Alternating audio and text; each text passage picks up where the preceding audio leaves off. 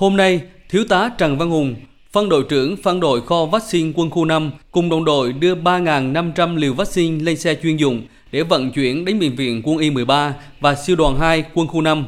Toàn bộ quy trình cấp vaccine rất chặt chẽ, đúng quy trình.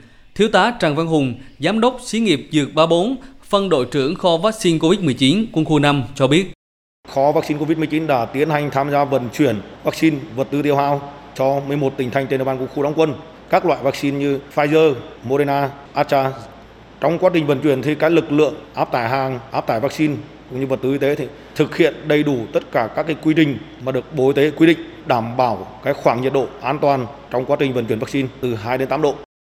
Các cán bộ chiến sĩ tham gia nhiệm vụ này đều được tập huấn kỹ càng, nắm chắc quy trình vận hành, đảm bảo vaccine và xử lý các tình huống xảy ra trong quá trình vận chuyển.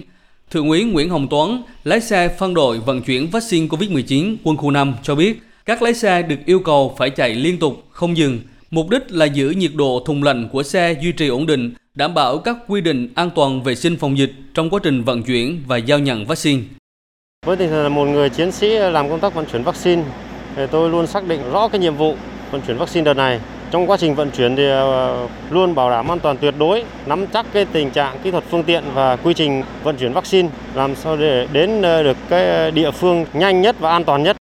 Đến nay, Cục Hậu cần Quân khu 5 đã tổ chức vận chuyển thành công trên 10 tấn vật tư y tế và gần 300.000 liều vaccine đến các tỉnh thành trên địa bàn miền Trung Tây Nguyên. Sự hỗ trợ của các lực lượng thuộc Quân khu 5 góp phần đẩy nhanh tiến độ tiêm chủng phòng chống COVID-19, quyết tâm ngăn chặn đại dịch.